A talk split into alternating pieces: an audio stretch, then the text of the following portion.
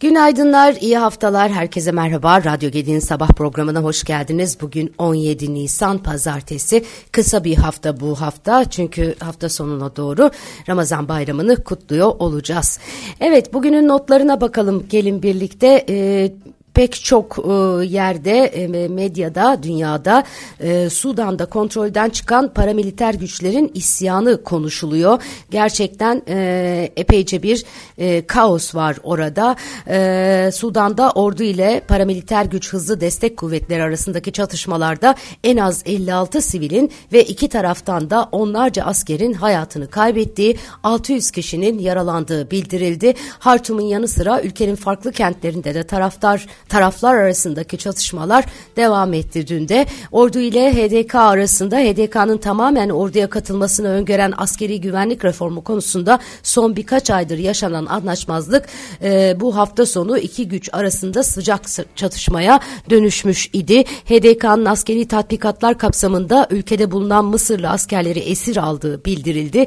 Başkent Hartum'daki resmi devlet televizyonu binası önünde konuşulan Sudan ordusu e, Omdurman kentinde bulunan HDK kampını savaş uçaklarıyla bombaladığını bildirdi. HDK ise Sudan Silahlı Kuvvetler Genel Komutanlığı binalarını yaktığını iddia ettiği bir görüntü yayınladı. Bu arada Birleşmiş Milletler Dünya Gıda Programı çatışmalarda 3 çalışanının öldürülmesi üzerine ülkedeki faaliyetlerini durdur, durdurdu. Dünyadan başladık. Fransa'da da tartışmalı emeklilik reformu yasalaştı. Günlerce protesto edilmişti biliyorsunuz. E, Fransızlar ülke genelinde sokağa inmiş. Paris'te göstericiler çöp bidonlarını ateşe vermiş. Kamu mallarını tahrip etmişti.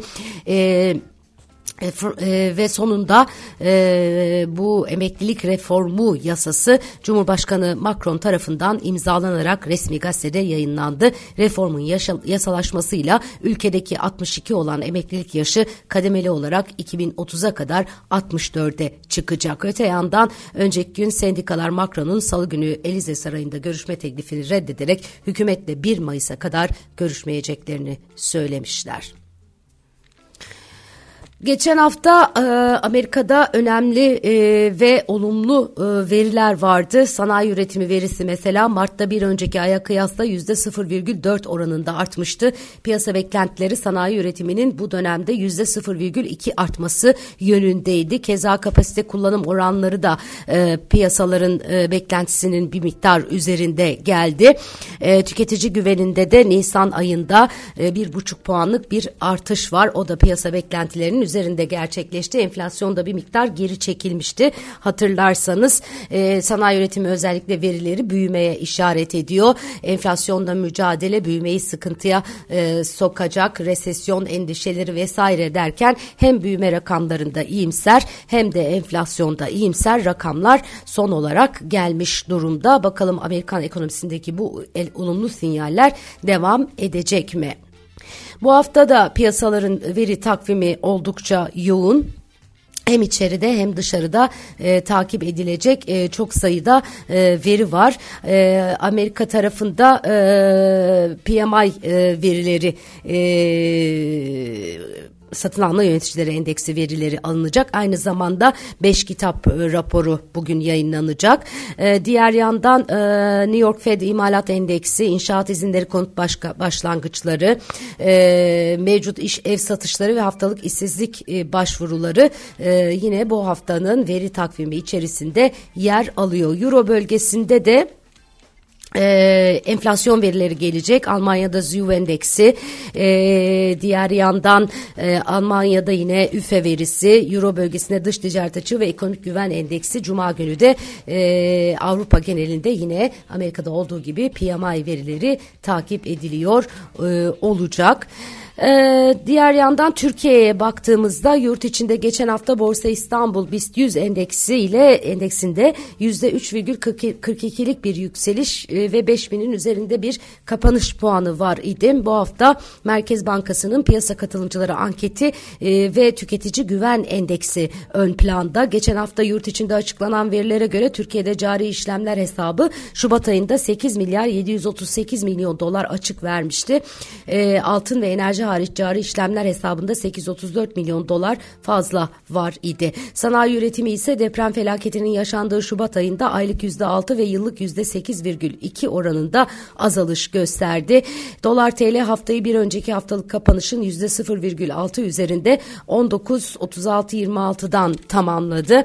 Eee Tabii artık bu Merkez Bankası'nca açıklanan rakamlar e, bankadan ya da döviz bürolarından aldığınız e, fiyattan farklı. 20 liranın e, altında pek döviz alın, dolar alınmıyor e, şu aralar.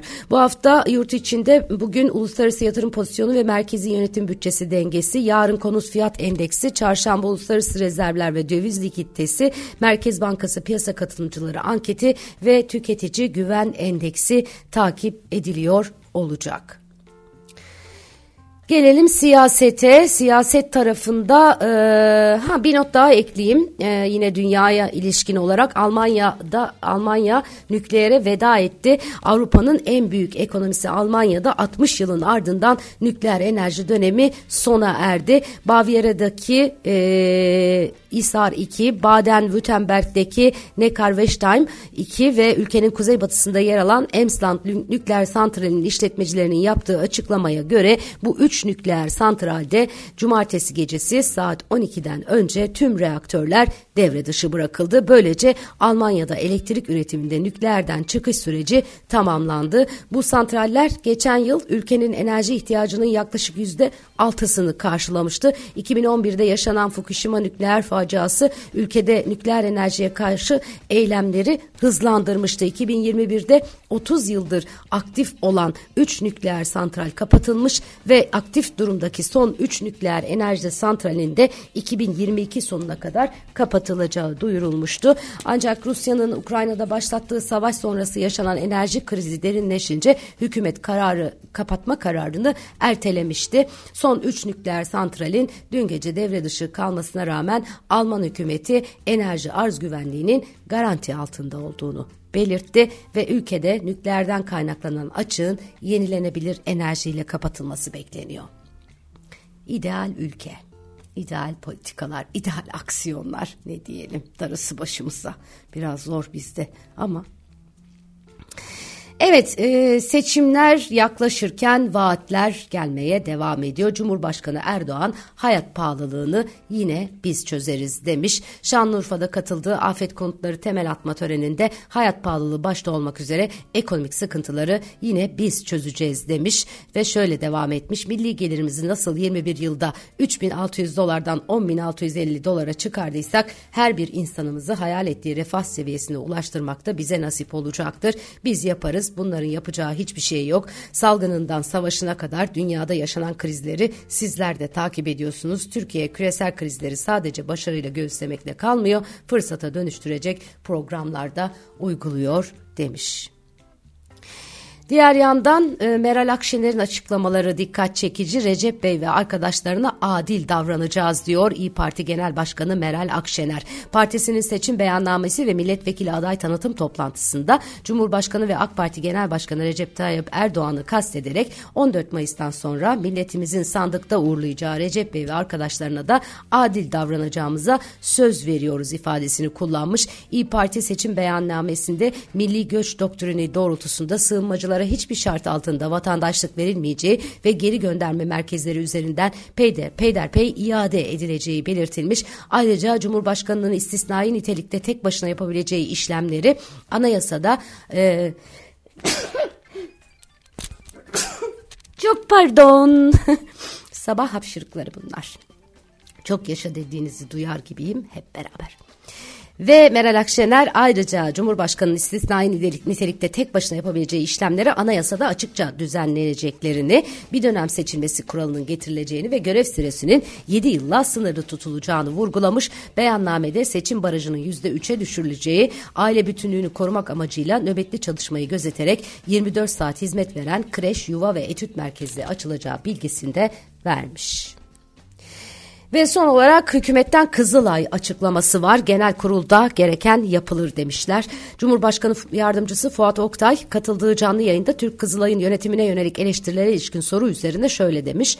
Kızılay 155 yıllık bir kurum. Bireylerden kurumları ayrıştırmak lazım. Bu kurumların hepsi bizim. Siyasi tartışmaların malzemesi yapmamak lazım. Arzu ederdik ki bu tür tartışmalar olmasın, bu tür şeyler devreye girmesin. Kızılay'ın gen, kendi genel kurulu var. Orada yönetimini kendisi belirler. Orada zaten gerekli tedbirler gereken yapılır. Buna tabi buna tabii ki herkes üzülmüştür. Biz de üzüldük. Çadır, çadır satılması olayı vesaire bu konuların gündeme gelmesi olayına ama Kızılay hepimizin kurumudur. Üzerine titrememiz lazım.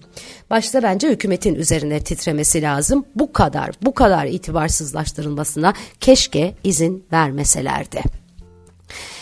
Evet, e, YSK'da geçici aday listesini yayınlamış. Listeye göre seçime 24 siyasi partinin milletvekili adayları ile Türkiye genelinde 152 bağımsız milletvekili, milletvekili adayı katılıyor olacak. Evet sevgili dostlar, e, bugünün notları özetle böyle diyebilirim. E, güzel bir haberle tamamlayalım.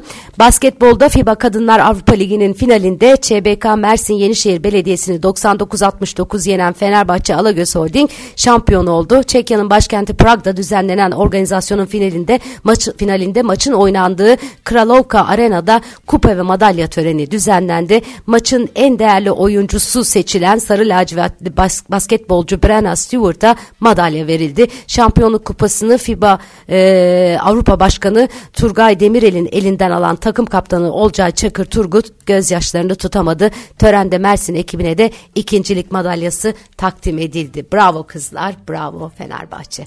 Hoşçakalın, iyi haftalar.